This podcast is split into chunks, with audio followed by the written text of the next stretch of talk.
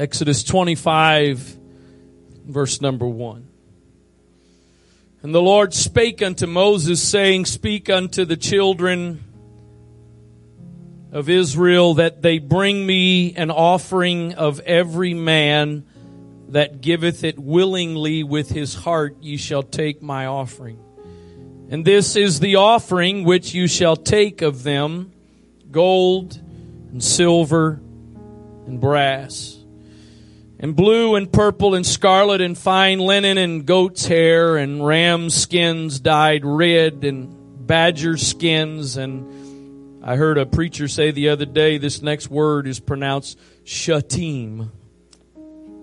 So I'll, I'll I'm going to go with that instead of my shy to Tim. I will I uh, I know some of y'all like pronouncing these words that you're not allowed to say, but I, I just I don't I can't do that. So and shatim wood, oil for the light, spices for anointing oil and for sweet incense, onyx stones and stones to be set in the ephod and in the breastplate, and let them make me a sanctuary that I may dwell among them. I want you to make me a sanctuary so that I can dwell among them. According to all that I show thee after the pattern of the tabernacle and the pattern of all the instruments thereof, even so shall ye make it.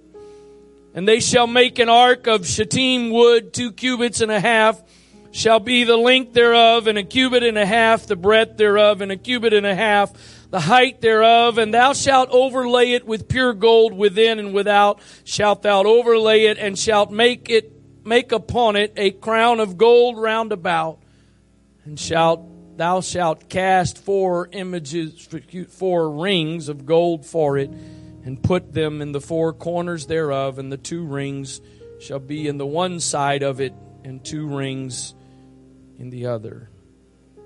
Again, verse number 8, he said, I want you to make this sanctuary because I want to dwell among you. I want my presence to be manifested among you. I want to preach to you tonight about the blessing of his presence. Father, thank you so much for your presence that we have felt here tonight. I pray, God, that as we embark upon this next week and we focus on your presence, engaging your presence in a fresh new way, I pray that there would be fresh revelation and understanding that would come to us, God, that we might experience in a whole new way the benefits and the blessings and the privilege of your presence in our lives, God what we can so easily take for granted if we're not careful. We become so used to it, God. I, I pray that you would renew a reverence and an appreciation for us, in us, for your presence this week. Father, I pray that you would speak tonight in this place, God. I don't want to preach a sermon. I want to be a messenger to deliver a word that would come from you. I trust you for your anointing tonight, Lord, in Jesus' name. Amen. God bless you. You may be seated. I know that many of you tonight are aware of the fact that there's a lot of very significant things about the tabernacle.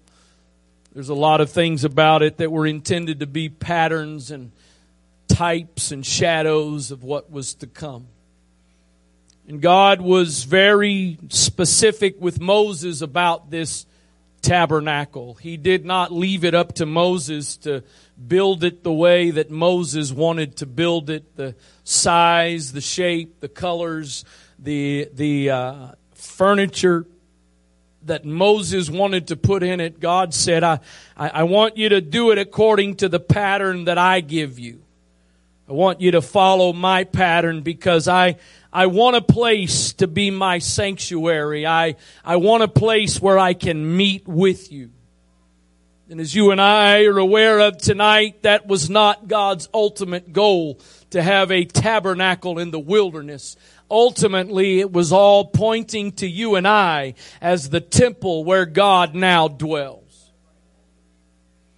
And so, and some of you have been in conversations one on one with Brother Yu. Some of you have sat in classes with Brother Yu. Brother Yu is, is an expert when it comes to the tabernacle. He is, he is the resident expert at Antioch on the tabernacle, all things tabernacle.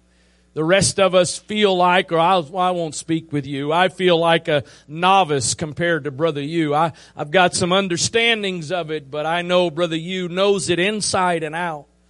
And I would love to take time this evening to talk about the whole thing and all of that it represents. But in the context of today and this week, I want to focus on that one piece of furniture, the Ark of the Covenant. I want you to see at the outset of this message, if I could try to remind some of you, or maybe others of you would learn a little bit tonight about the significance of what it represented. And now what that means to you and I, or, or the blessing that you and I now have today, that it's not about a box or a piece of furniture that is inside of some kind of dwelling place made by man's hands. But ultimately what that represented in the Spirit of God that was manifested in the Ark of the Covenant and above the Ark of the Covenant is now what dwells inside of you and I. I want to read to you just a couple of commentaries. They'll do a better job than me of trying to explain a few things about the ark First, Adam Clarke says this, the ark was the most excellent of all the holy things which belong to the Mosaic economy. And for its sake, for its sake, I have a question. Any of you, uh, any of you that are in, into interior design, is there any of you that you, you went and picked furniture and then went and found a house for the furniture? You usually go and find furniture to fit the house. You move into the house first. You pick the house first. But listen to this last statement Adam Clarke says with regards to the ark. For its sake, the tabernacle and the temple were built. The ark wasn't built for the tabernacle the tabernacle was built for the ark. The ark wasn't built and then let's decide what, or excuse me, the, the tabernacle wasn't built and then let's decide what we're going to put in it. God was creating all of that for the ark.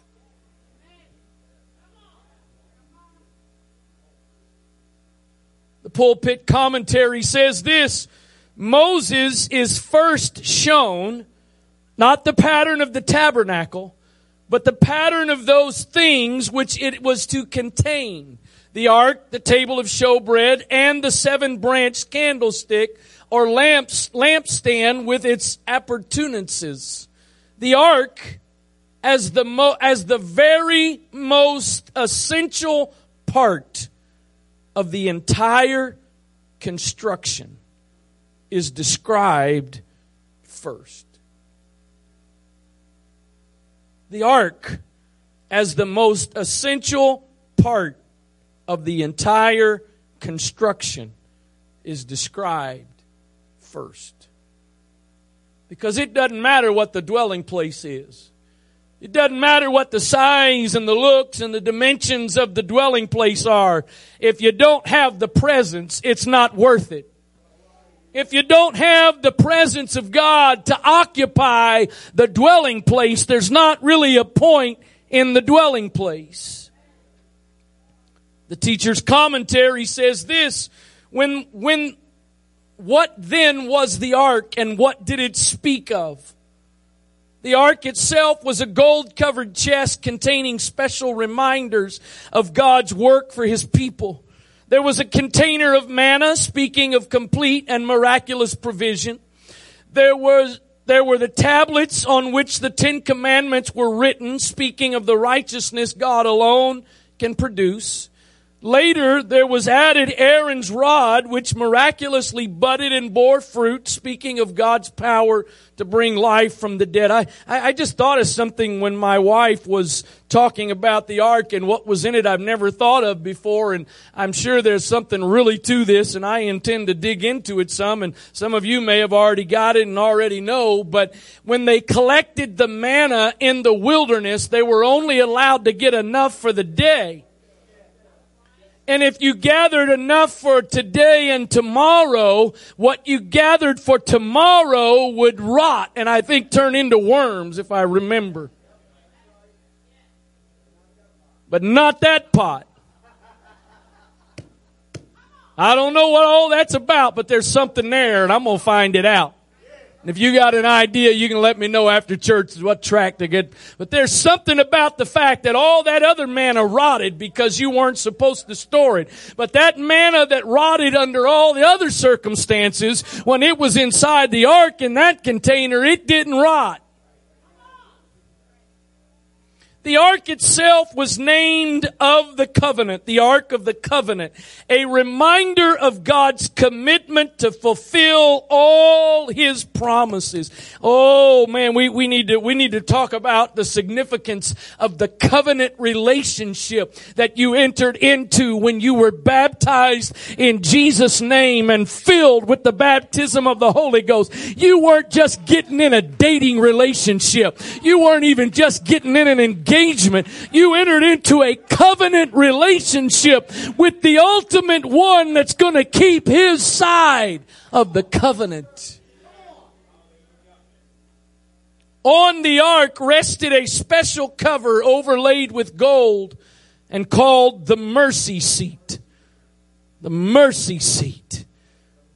The, old, the ark was overlaid with gold and there was a mercy seat. It's interesting that perhaps what's the most visible thing of that ark is called the mercy seat. And the enemy wants us when we fail and make mistakes to run from the presence of God. Why should we run from mercy? Why would, why should we run from the grace and the mercy of God? God's presence is about mercy. Oh, hallelujah. On the ark rested a special cover overlaid with gold and called the mercy seat. Here between two carved angels whose wings met over the center of the mercy seat, God invested the fullness of his own presence. And it was here alone that God fully touched man. You understand that what we have so freely experienced in this sanctuary tonight, in that day when God was giving instruction to Moses to build this, there was only one person, one time every year that got to get as close to God as you and I got tonight. How in the world can we walk in and out of the presence of God and treated so casually and so haphazardly when there was a point in time that millions of people could not get to what you and I can get to, not just here in this sanctuary, but in your house, in your car, on your job, anywhere. It was here alone that God fully touched men. Lastly, Barnes' note says this about the ark. The ark of the covenant was the central point of the sanctuary. The ark of the covenant, which is the presence of God, was the central point of the sanctuary. It was designed to contain the testimony, that is, the tables of the divine law, the terms of the covenant between Yahweh and his people, and it was to support the mercy seat with its cherubim from between which he was to hold communion with them. On this account, in these directions for the construction of the sanctuary, it is named first of all the parts. I, I want you to hear this. Get this. It is named first. But on the other hand, in the narrative of the work, it was actually carried out as, as it was actually carried out. We find that it was not made until after the tabernacle. Exodus 37, 1 through 9.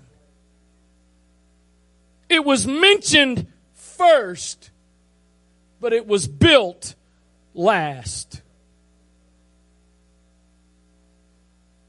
The place for it to be put and everything necessary to get to it was built first. And then the ark. It was suitable that the receptacle should be first provided to receive and shelter the most sacred of the contents of the sanctuary as soon as it was completed. Mm-mm-mm. The order in which the works were executed seems to be given in Exodus 31, 7 through 10 and Exodus 35, 11 through 19. The completion of the ark is recorded in Exodus 37, 1 through 5. The tabernacle and all of the other instruments of the tabernacle were built first.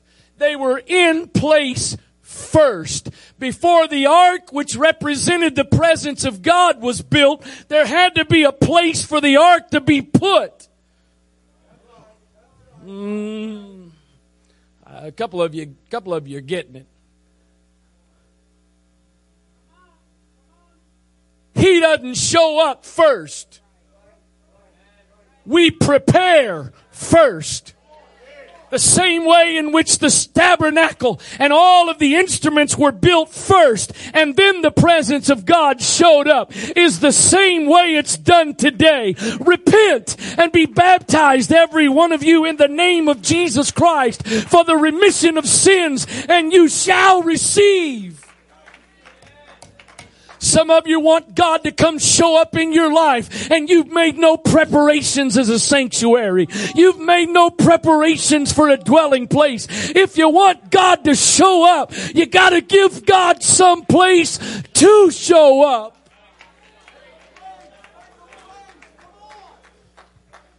You want to engage in His presence this week? You might need to do some house cleaning. You want to engage in His presence this week, you might need to let some things go you want to engage in His presence this week, there may need to be some things that you get out of your life once and for all. Not just for a couple of days, not just for a couple of weeks, not just for a couple of months, but there's some things you see the first place before you could ever get to the ark, once the tabernacle was completed, the first thing you encountered was an altar. Something had to die. There's too many people that want to get to the presence and experience the presence and the power of God without things in their lives dying first. And the first and foremost thing that really needs to die in your life and my life is not my will, but your will be done. Oh, Jesus. I said it this morning, and let me just say it again quickly tonight. I won't take as much time as I did, but I'm not here tonight preaching to you about the presence of God in some nice, flaky little way we experience it.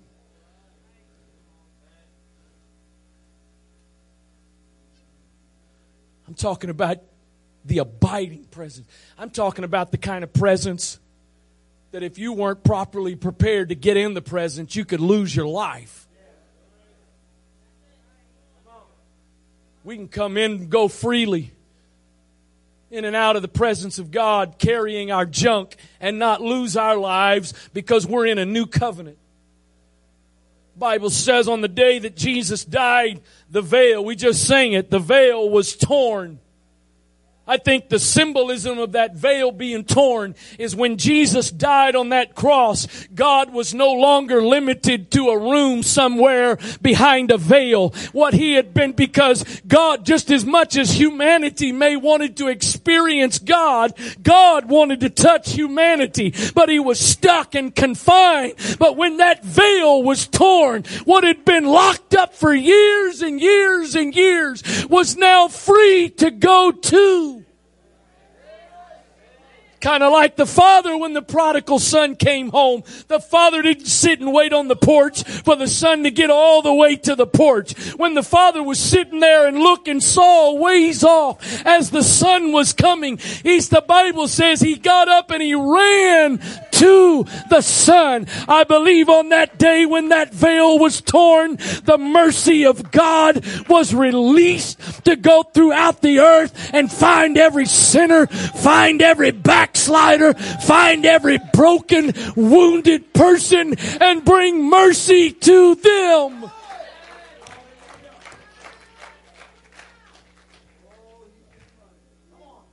But let me tell you, just because the veil was torn to provide access for everyone did not mean that the pattern to get there changed. Problem is, we now come and go freely in and out of the presence of God without stopping by the altar.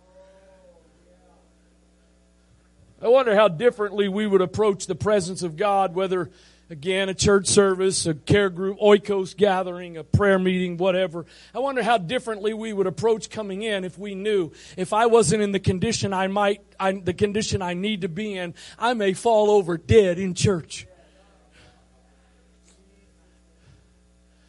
I'm, oh boy. I'm pretty sure most of you wouldn't have a problem with punctuality if you knew I need to stop by someplace and repent before I get in His presence.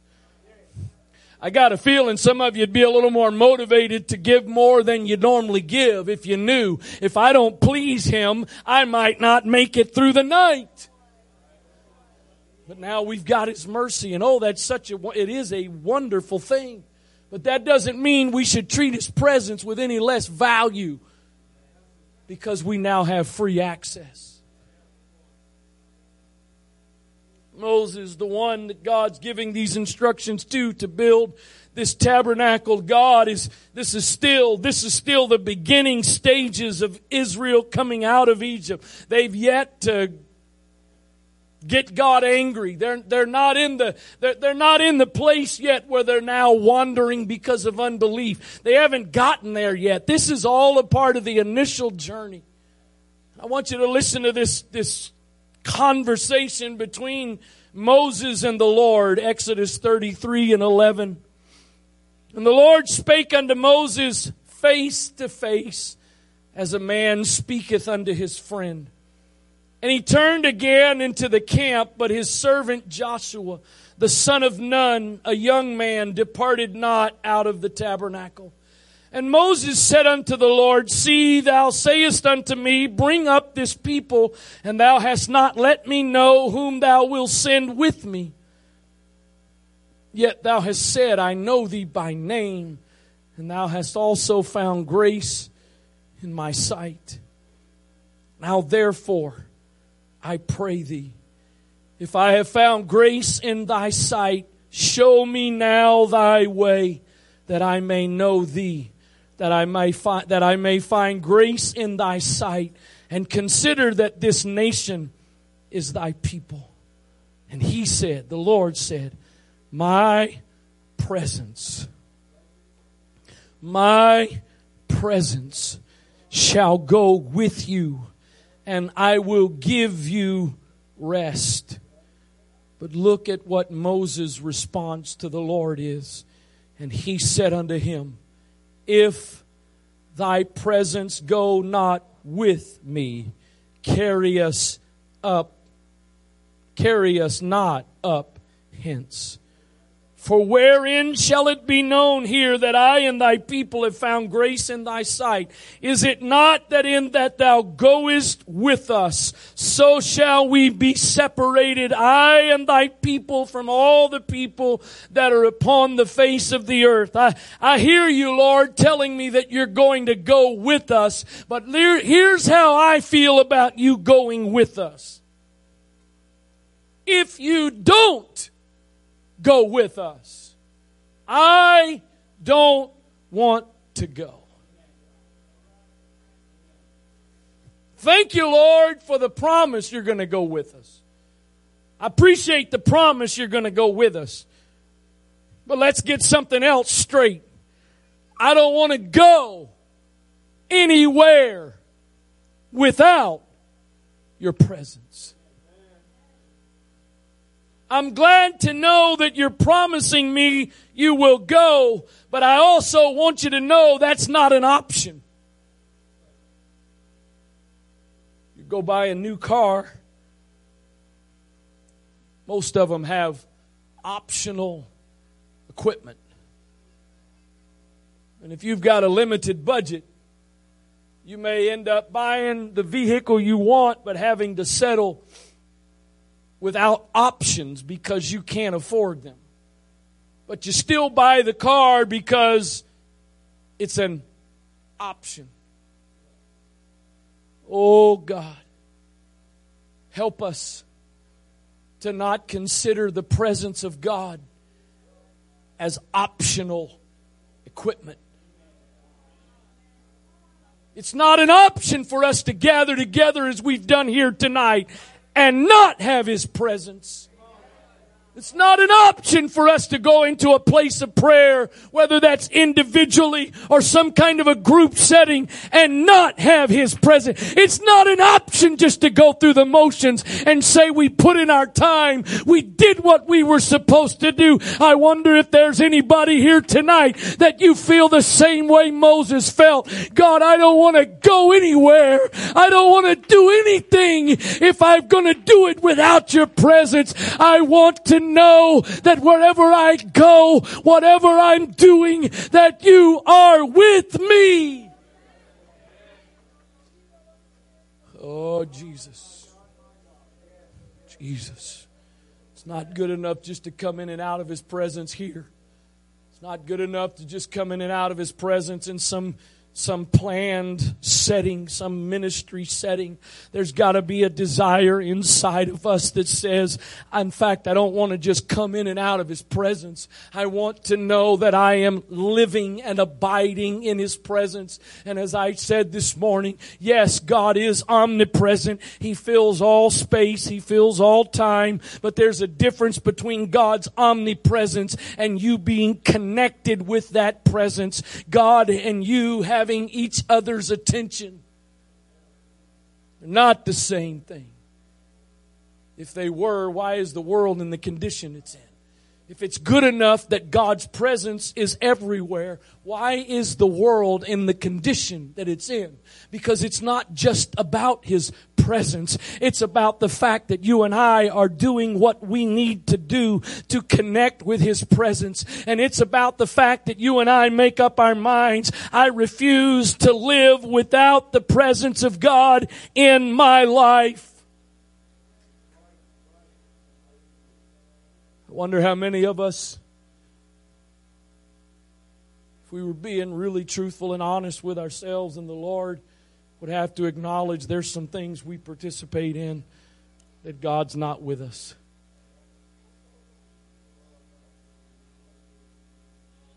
That at the, at the very least, I'll say it this way the manifested presence of God is not with us.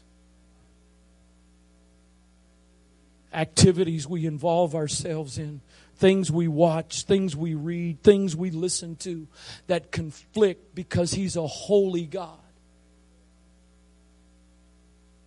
There is nothing in this world worth sacrificing the presence of God for. Oh God, give us the attitude of Moses. I'm not going to go anywhere I'm not going to do anything. I'm not going to participate in anything that your presence can't go with me.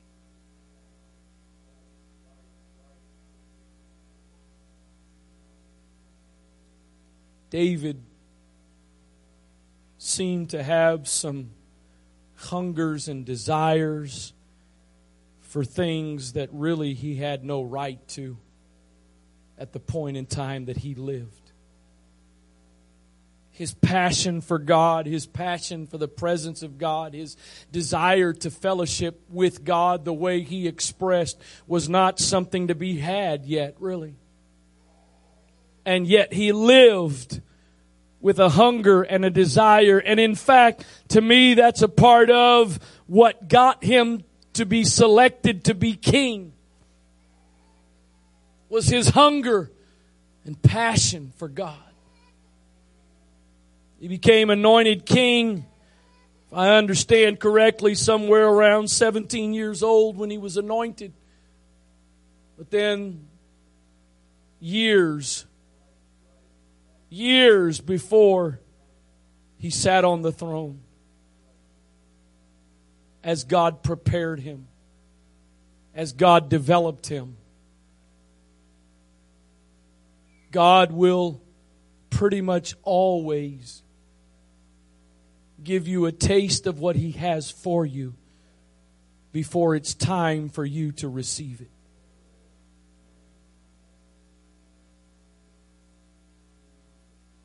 Sorry, as a couple of you, you've heard this one on one recently. God will, God's pattern is to give you a taste of where you're going long before it's time to get there. And the problem is we often misunderstand and we get a taste of something and we think it's now time for us to have it fully. And it's not time. There is a process that God is going to take you and I through from the time He calls us or anoints us until the time we now experience the fulfillment. And there's a lot of people that receive the anointing or the calling but never make it to the fulfillment because they're not willing to go through the process that it takes to get them there. And so David is anointed to be the king of Israel, but he doesn't sit on the throne for years and years later. And the story that I'm about to read to you, you can find it in Chronicles where I'm going to read it from. I also read a portion from Samuel where you can find the same story. In Samuel, it's found, the parallel passage to what I'm about to read is found in 2 Samuel 6. In 2 Samuel 5, it's where it talks about David now sitting on the throne. He has now officially become the king of Israel. And I want you to listen to this. This is from the Bible Knowledge Commentary. This is, this is with regards to when David became king. The Bible Knowledge Commentary says for 100 long years, the Ark of the Covenant had been separated from the tabernacle and other places of worship. After its capture by the Philistines at Aphek, it remained in Philistia for seven months, then briefly at Beth Shemesh and the rest of the time at Kiriath Jearim. Now David had taken Jerusalem, a neutral place, and made it the political capital of the kingdom. All that remained was to retrieve the ark place it in the tabernacle he would erect on Mount Zion and declare Jerusalem the religious center of the nation as well. A hundred years. The most valuable possession the children of Israel had had been taken. Saul, in his reign, did nothing to get the ark. Saul put forth no effort to get the ark back from the Philistines. But essentially, immediately, chapter 5, he becomes king. Chapter 6, the first thing David does is go after the ark. What good is a kingdom What good is a king ordained by God if you don't have the presence of God? What good is a title or a position if you don't have the presence of God manifested with your title and your position? So I want you there, there's really something really great and positive and powerful that I'm going to get to, and many of you know this story. But I think there's some lessons to be learned in this as well. First Chronicles 13, beginning with verse number one. And David consulted with the captains of thousands and hundreds and with every leader. And David said unto all the congregation of Israel, If it seem good unto you and that it be of the Lord our God, let us send abroad unto our brethren everywhere that are left in all the land of Israel and with them also to the priests and Levites which are in the cities and suburbs that they may gather themselves unto us. And let us bring again the ark of our God to us. For we inquired not at it in the days of Saul. We, we, we, no, nobody ever thought about we need the ark while Saul was king. Nobody ever, nobody ever had a plan or a desire to say, we can't keep living without the ark. We gotta have the ark.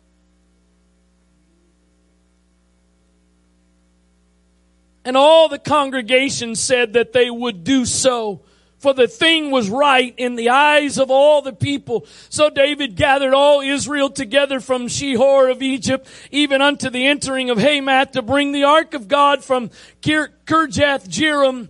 And David went up and all Israel to Baalah, that is Kirjath Jearim, which belonged to Judah, to bring up thence the ark of God, the Lord that dwelleth between the cherubims, whose name is called on it.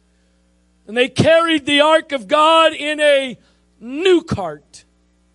Somebody say a new cart. Out of the house of Abinadab and Uzzah and Ahio drave the cart. And David and all Israel played before God with all their might and with singing and with harps and with psalteries and with timbrels and with cymbals and with trumpets. And when they came unto the threshing floor of Chidon, Uzzah put forth his hand to hold the ark for the oxen stumbled kind of interesting that everything was going okay until they got to the threshing floor. Threshing floor is a place of separation. The threshing floor is a place of sifting. And when they got to the threshing floor, the way they had been doing it, it got disturbed and the ark was about to fall.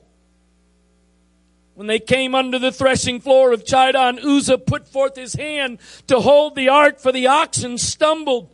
And the anger of the Lord was kindled against Uzzah, and he smote him because he put his hand to the ark, and there he died before God. Because according to God's instructions to Moses, you don't touch the ark. You don't put your hands on it. It's carried. I don't know exactly how much of an identical replica it is, but in principle, you saw the way they carried it in here. They had these staves, these rods that were put forth, put through the rings. That's the way the ark was instructed by God to be carried. I want it to be borne on the priest's shoulders.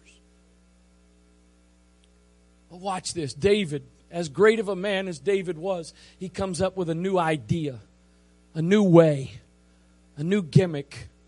You know, who, who, who's to say we got to have four guys, six guys, whatever it was, carrying? You know, I mean, it'd be a lot easier, be a lot more convenient to just build a cart for it and then just roll the cart. And the sad thing is, Uzzah lost his life and it really wasn't his fault. He was trying to do a good thing. But a leader,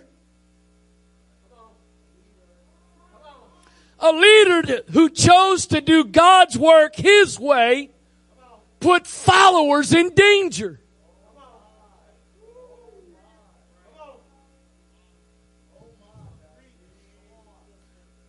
Better be careful if you start following somebody that's got a new cart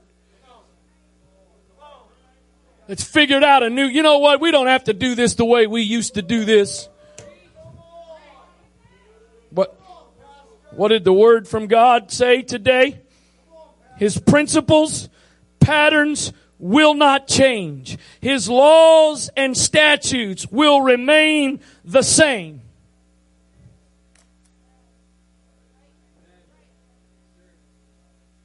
But David decided we can do it a better way. We can do it a fancier, nicer way. And it cost Uzzah his life. Now watch this. This is what's so amazing. And David was displeased because the Lord had made a breach upon Uzzah, wherefore that place is called Perez Uzzah to this day. David gets upset, but David's the one who chose to ignore the pattern that God had established. Bible exposition commentary says this with regards to this this, this story here. David's first attempt failed miserably because the Levites didn't carry the ark on their shoulders. God had given specific direction through Moses how the tabernacle was to be erected, dismantled, and transported, and the major pieces of furniture were to be carried on the shoulders of the Levites who descended from Kohath. When they used a new cart drawn by oxen, they were following the pattern of the pagan Philistines, not the pattern given to Moses on Mount Sinai. We don't need some leadership guru from the secular world teaching the children and the people of God how we're supposed to operate in the kingdom of God. We don't need to be going out there for how to do what God has instructed us to do in here.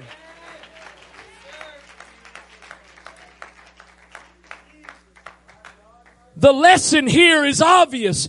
God's work must be done in God's way if it is to have God's blessing.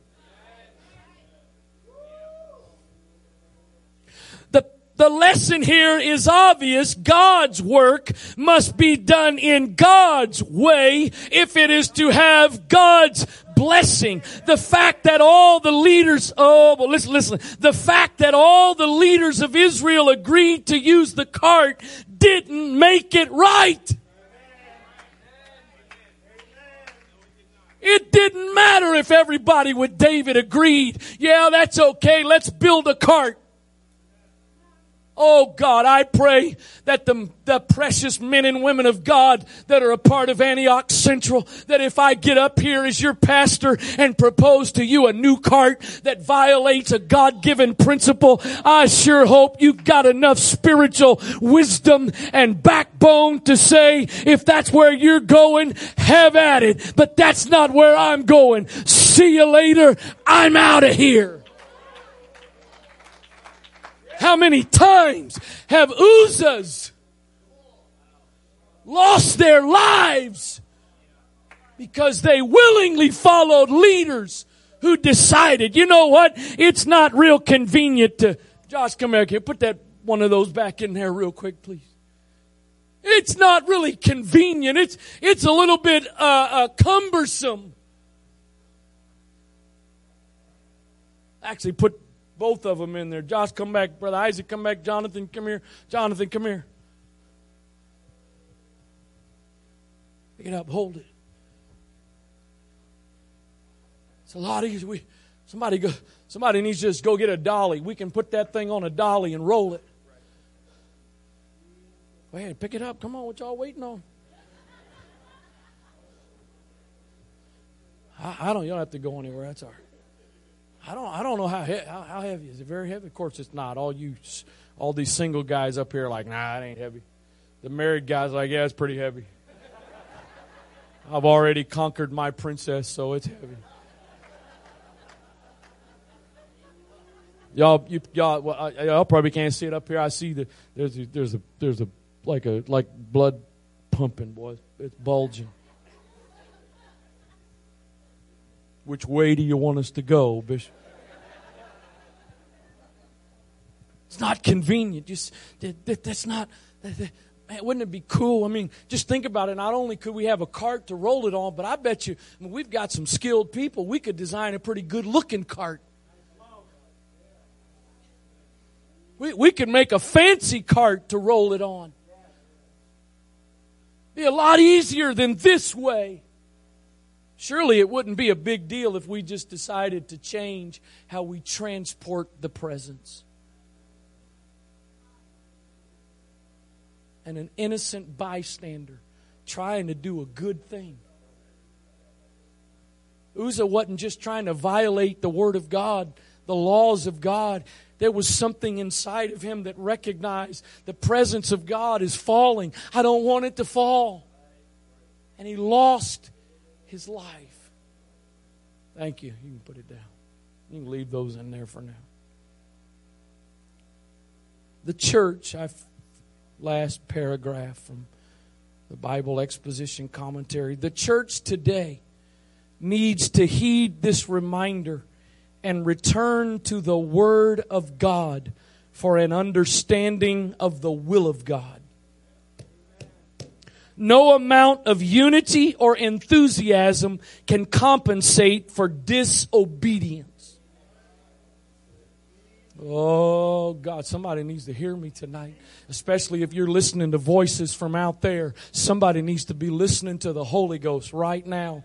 It doesn't matter how many are in agreement with it. It doesn't how many doesn't matter how many think it's a good idea. If it is contrary to the word of God, you need to run from it when God's work is done in man's way and we imitate the world instead of obeying the word, we can never expect the blessing of God. The crowds may approve what we do, but what about the approval of God? The way of the world is ultimately the way of death.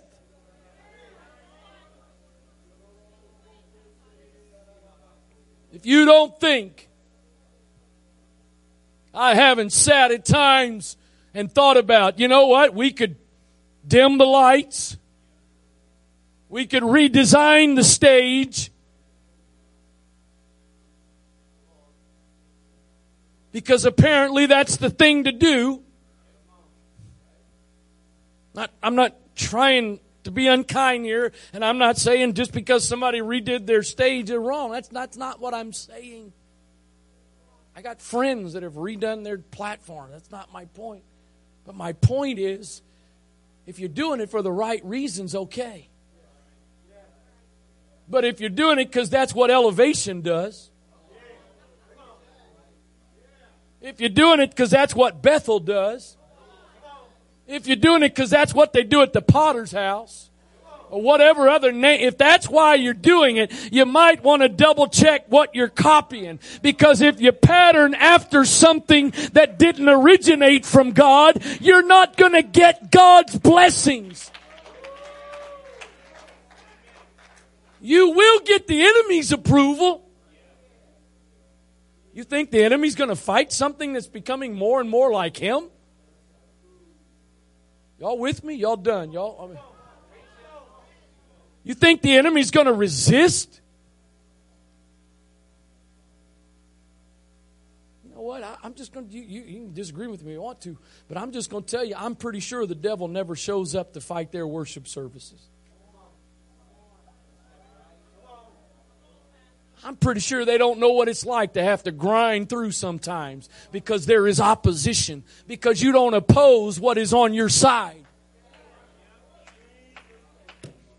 And I'm talking to some people tonight, either in this room or watching online, or you may watch an archive later. You better watch where you're getting your pattern from, because there's only one place to get your pattern. It's not from what's going on in the world around us. It's not what is now popular in Christianity. It's what is based on the principles of the Word of God. There is a pattern, and we need to stick to the pattern.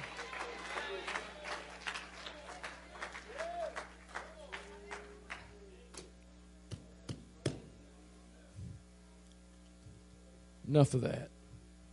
Here we go. Watch this. Watch this. Watch this. David was afraid, verse 12. David was afraid of God that day, saying, What what a look at look at this question. No, no offense. And I know we all, David's always on the pedestal. But what a dumb question. What? Sorry, kids, you're not allowed to say this, but what a stupid question. How shall I bring the ark of God home to me?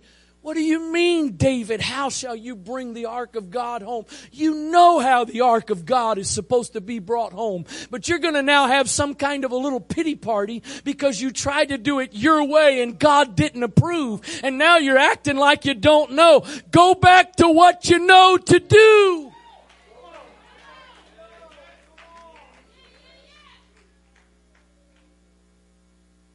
He was afraid of God. He was afraid of God that day saying, How shall I bring the ark of God home to me?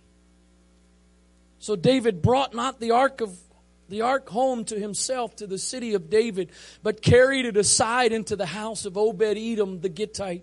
And the ark of God remained with the family of Obed Edom in his house three months. And the Lord blessed the house of Obed Edom and all that he had. David gets upset with God. David's having a pity party and so he just sticks the ark in the house of Obed Edom. But what David missed was you're putting the presence of God in the house of Obed Edom. And when you put God in somebody's house, when you put God in your house, you're going to look around and start realizing there's some blessings and there's some things that are happening for one reason and one reason alone. I have become a place for the presence of God to dwell. We're not better than anybody else, but we're also not like everybody else because we've got something in our house that a lot of folks don't have that doesn't make us better than them and we want them to have it too. But in the meantime, don't miss the significance of what is in your house and the blessings that come from the presence of God in your house. Second Samuel 6. Again, this is the parallel passage in Samuel of this same story. Watch this. And it was told King David saying, the Lord hath blessed the house of Obed Edom and all that pertaineth unto him. Why? Because the ark of God David, you need to know there's something going on in the house of Obed Edom. There's something that changed in the house of Obed Edom. And it's one thing and one reason. The ark, the presence that you put in his house has now caused him to be blessed and everything that pertains to him. I stand here tonight without a shadow of a doubt that I am living in some of the benefits of the blessings of grandparents and parents who made up their minds. The presence of God is going to be in our house. And so God blessed my parents and what pertained to them. And I now believe that my four kids are being blessed by the presence of God and they pertain to us. Oh, Oh, don't miss the significance of just simply having the presence of God in your life. Oh, Jesus. Lord blessed the house of Obed Edom and all that pertained unto him because of the ark of God. So David went and brought up the ark of God from the house of Obed Edom into the city of David with gladness. With what? Wait, what, what did, what did Chronicles say? He was, he was, uh, he was afraid. Fear and gladness don't go together. Fear and gladness don't go together. He was afraid because what he did didn't work and God brought judgment for it. But now, Now, he's gone and he's gotten it and he's bringing it back with gladness. Why is he bringing it back with gladness? Because he's now bringing it back the way you're supposed to with the priests carrying the presence, not trusting in a gimmick. I'm going to say it again. This is not intended to be a gimmick to just try to get you out of some slump, out of some kind of lull. I believe with all of my heart to the best of my ability, this simple word is a rhema from God to us because God is more interested in blessing us than we are in wanting Him to bless us. Some of us need to get rid of our carts. Some of us need to get rid of our new methods and our new ways. I preached it before. I preached it in different ways and I'm going to say it again tonight. As long as you're stuck with me for your, with you as your pastor, you better get used to a few things not changing. Because there's some things that it's not about tradition. It's not about church tradition. It's not about religious tradition. It's not about apostolic Pentecostal, United Pentecostal Church tradition. It's not about those things. It's about this book. And I don't care what the patterns may be today. I don't care what the carts may look like today today. I don't want a new cart because I don't want somebody to lose their life because I was looking for an easier way, a simpler way.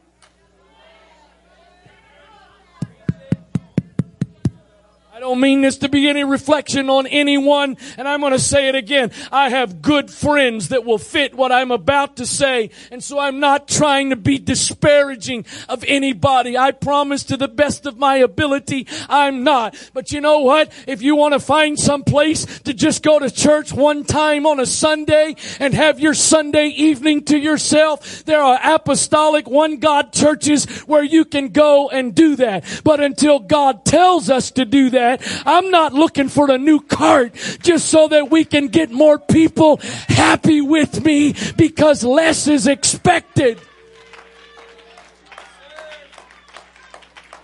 Somebody here, you may know this. If you know it, if you know anything close to the exact, please shout it out. But I, have just heard this. I've heard it about Tom Brady, but I just heard LeBron James' name mentioned in it. I, I, somebody said recently, I overheard someone say recently that Tom Brady spends over a million dollars a year for the care of his body.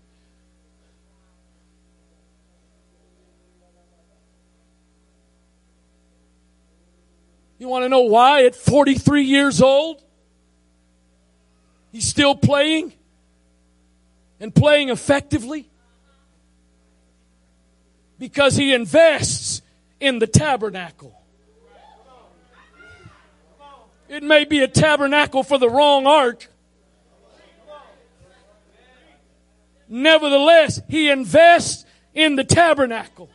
And the reason why at 43 he's still functioning with the level of effectiveness he is, is because he's not laying around in the off season. He's not eating anything and everything he wants to eat, but he's made up his mind. He is pursuing something. And so he's going to do everything in his power to to, to position himself for what he is pursuing. You want this to abide in your life? You want the blessings to be in your life? You want the anointing to be in your life? Then demonstrate to God that you want it.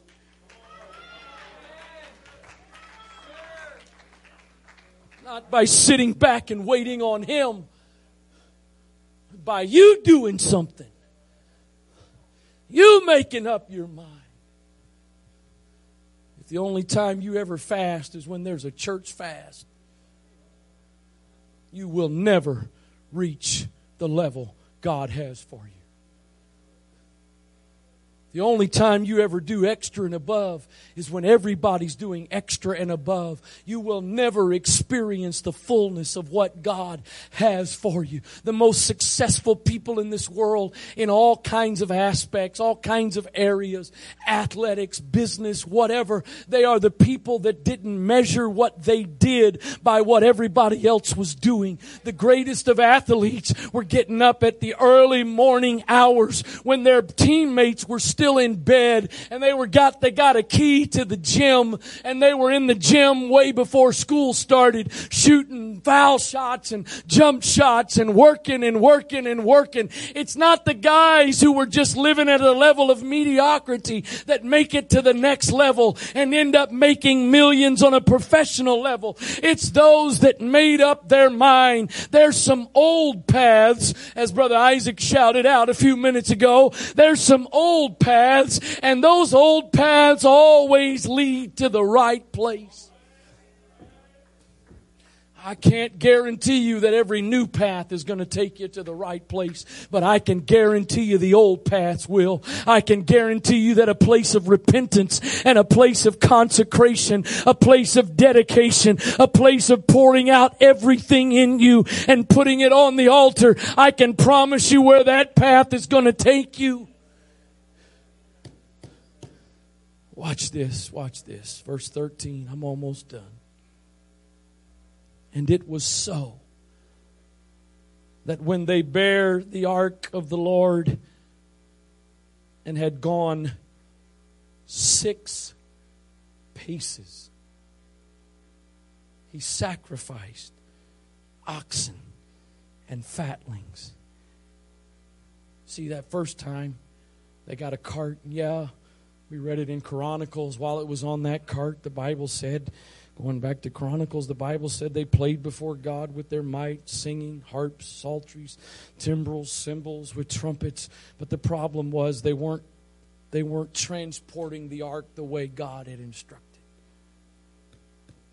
the reason why David could now transport the ark with gladness is because he was doing it God's way. He was carrying it God's way. And so now it wasn't just a matter of them carrying the ark on a cart and everybody around them dancing, but the Bible says they would carry it six paces one, two, three, four, five, six, and they would sacrifice and they would worship and they'd go another six steps and they do it all over again. And it's my understanding the entire trip from Obed Edom's house back to where they took the Ark of the Covenant one, two, three, four, five, six. And not only did they sacrifice, but the Bible says that David danced before the Lord he danced before the Lord, not just a little shuffle. He danced before the Lord with all his might, and David was girded with a linen ephod.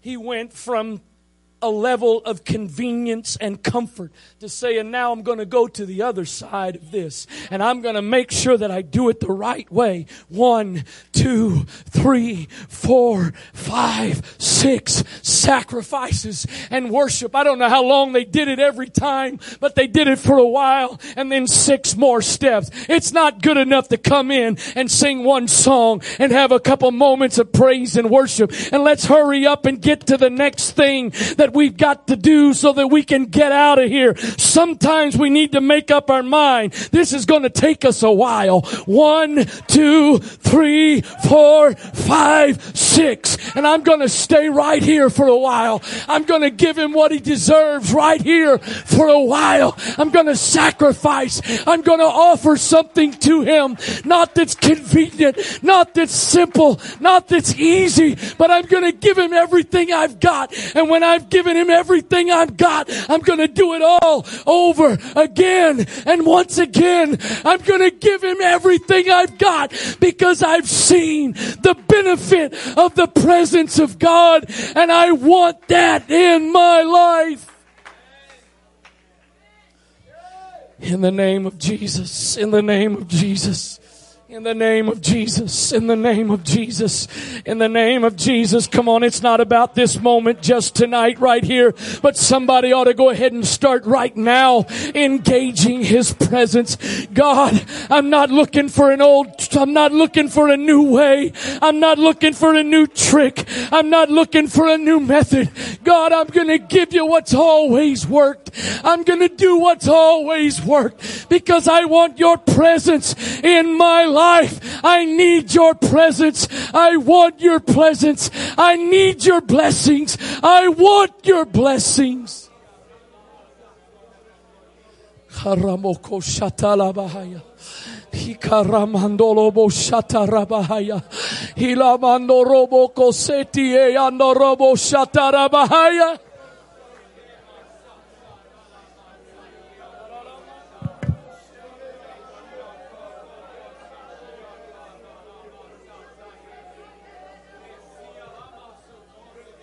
Sounds like a lot, Brother Wright. That sounds extreme, Brother Wright. I don't know. Is there anything too extreme to have what Obed Edom had in his house? Is there any price too great to pay to have the blessings of God flowing freely in and through your life? Is there anything too great that God could ask of you for your house to have the blessings of God resting upon it and flowing through it and touching everything that pertains to you? Rabakaya. Hekondolobo seye yaramahaya. Ilamando robo. Come on, I know we're a little bit out of practice with this, but I think somebody needs to get out of your seat tonight and come lay yourself on this altar. Come present yourself as a living sacrifice. God, here I am. I want your presence abiding in my life. I want your spirit abiding in my life. I've got to have your presence. I'm not just after your blessings. Of course we want his blessings, but God, I'm not just after your blessings. I want you, God. Just like that tabernacle just like that tabernacle. I'm gonna get everything in place. I'm gonna get everything prepared. I'm gonna get everything in order so that there's some place for the ark to go. It didn't start with the ark. It didn't start with the ark. Some of us are waiting on the ark but we haven't built the tabernacle yet. Some of us are waiting on the ark, but we haven't built the place for it to be put yet. Paul said it this way, what? Know ye not that your bodies are the temple of the Holy Ghost? What that tabernacle that Moses built represented is what you and I now are. We are now that holy place. The Holy of Holies is now inside of us. That presence that dwelt with that ark and that tabernacle is now what dwells inside of us when we are filled with the baptism of the Holy Ghost. Oh God. If it was just simply your presence, if it was just simply your presence being put in the house of Obed Edom that caused blessings to be poured out upon his family, that caused blessings to be poured out upon his household, if it was just simply your presence that did that, I want your presence in my life, God. I want your presence in my life.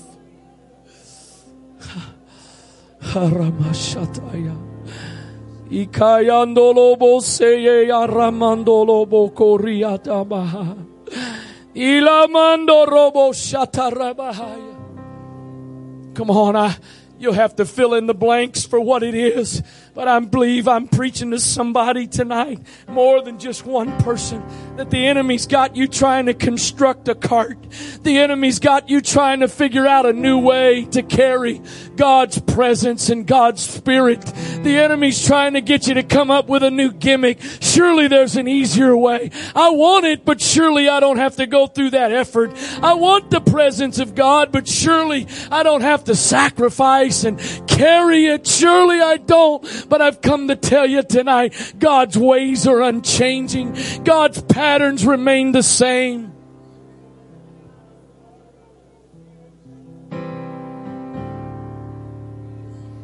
But it's worth it. It's worth it. It's worth it. It's worth it. The effort and the labor that it took to carry that ark on the shoulders of men. The work that it took to do that was worth it. It was worth it. It was worth it. If you want His presence, you're going to have to be willing to carry some burdens. If you want His presence, you're going to have to be willing to walk under the weight of His presence. If you want the blessings of His presence, you got to be willing to carry the load of it. But oh, if you will, oh, if you will, the same blessings that came upon Obed Edom's house and his household are the same blessings that are to come upon yours. Is there anybody tonight that who like the priests will make up your mind to be a carrier of the presence of God. You're willing to bear the weight and the burden of the presence of God because you understand the importance of it in your life. You understand the need for it. You understand the significance of having it in your life.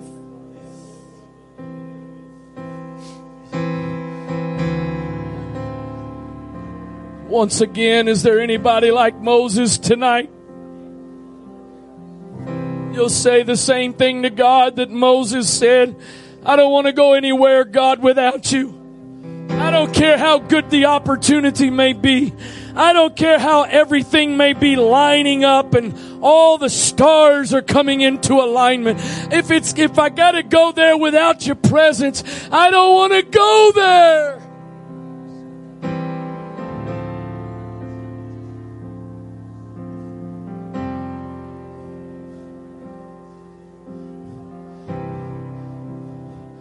Ikarama shataya.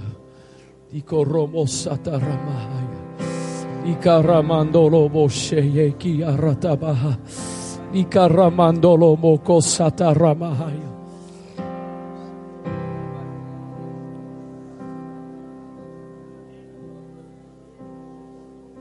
I don't mean this to be insensitive at all. Honestly, I don't.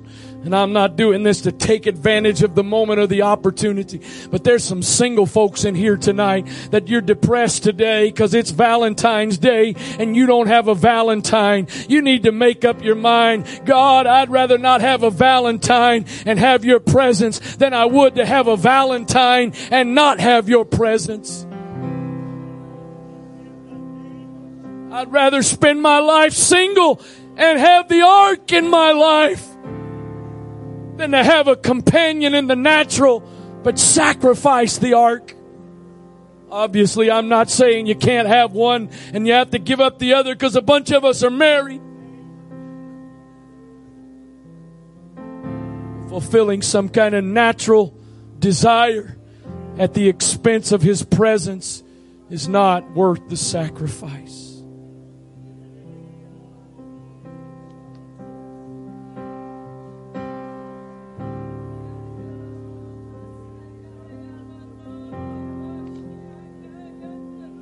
I don't know how much longer we're, to, we're going to go, but I'm not dismissing at this point. If you reach the point you need to go, you can do so.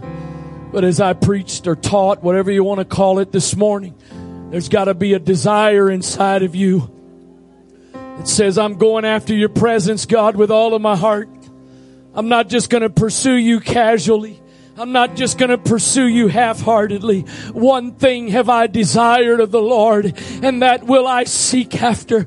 As the heart panteth after the water brook, so panteth my soul after thee. As I read this morning through the prophet Jeremiah, the Lord said, you can find me, you're going to find me, but you're only going to find me when you seek for me with all of your heart. I don't care how much you seek for him tonight. This isn't the end all. All tonight can be is just a fresh start. All tonight can be is a new beginning. Something's going to have to get a hold of you.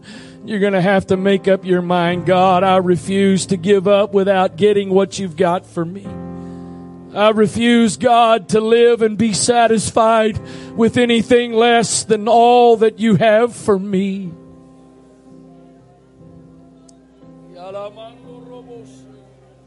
Caught up in your presence. I just want to sit here at your feet. I'm caught up in this holy moment. Come on, it's not about being Never caught up in His presence simply for a good feeling. It's not about being caught up in His presence just for a, a nice feeling. It's about being caught up in His presence because that's where the potter Jesus, shapes and molds us. Don't know me. It's in His presence where the potter shapes us and molds us. more than anything. It's abiding in His presence where He's able to work on us and make us into what He wants us to be. We want you, God. Not just what you I'm can give, sorry. not just what you can give. Of And course, of course, there's a part of us we want what God motions. can give. But there's also a part of us, it's not just for what you can give us, God. Sing another song. Take me back to Not just your blessings that I'm after, I'm after you. I open up my heart. It's not just what you can give you. that I'm after, I'm after your presence. I want you, I want you, I want you. And I'm sorry Oh, yes. when I've come with my agenda. I'm sorry Oh, yes. When I forgot that you're enough. Take me back to where we started. Take us back. Take us I back to that place, God, where we longed for your you. presence. Take us back to that place, God, where we just wanted to be in your presence. I'm caught up in You didn't have to give us anything. You You didn't have to do anything. We were just content to be in your presence. Oh, yes. I'm caught up in this holy moment. I never want to leave.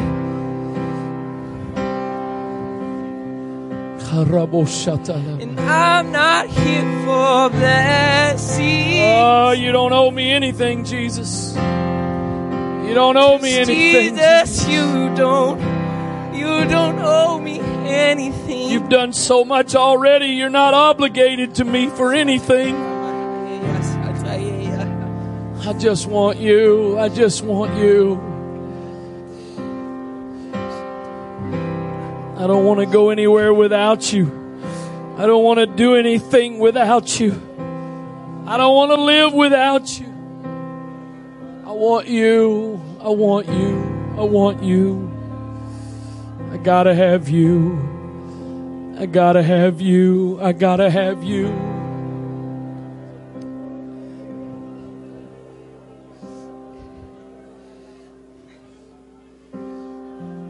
Not looking for a bargain.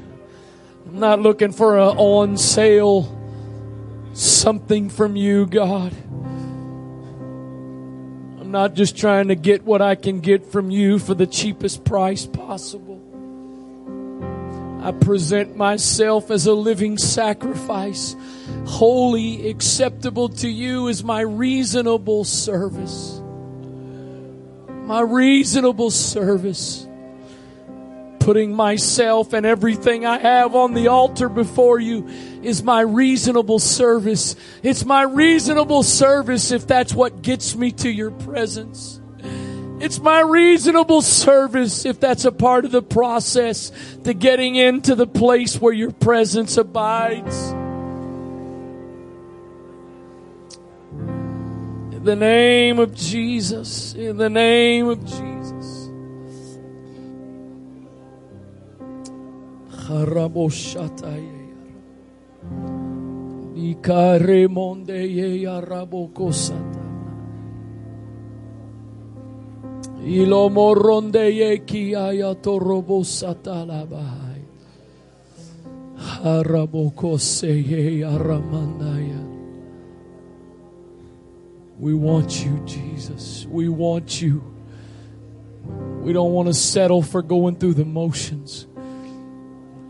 We don't want to settle for just participating in religious activities, religious exercises. We want you. We must have you. We must have your presence. We must have your presence. We want to live engaged in your presence. We want to live engaged in your presence. In the name of Jesus. In the name of Jesus. In the name of Jesus.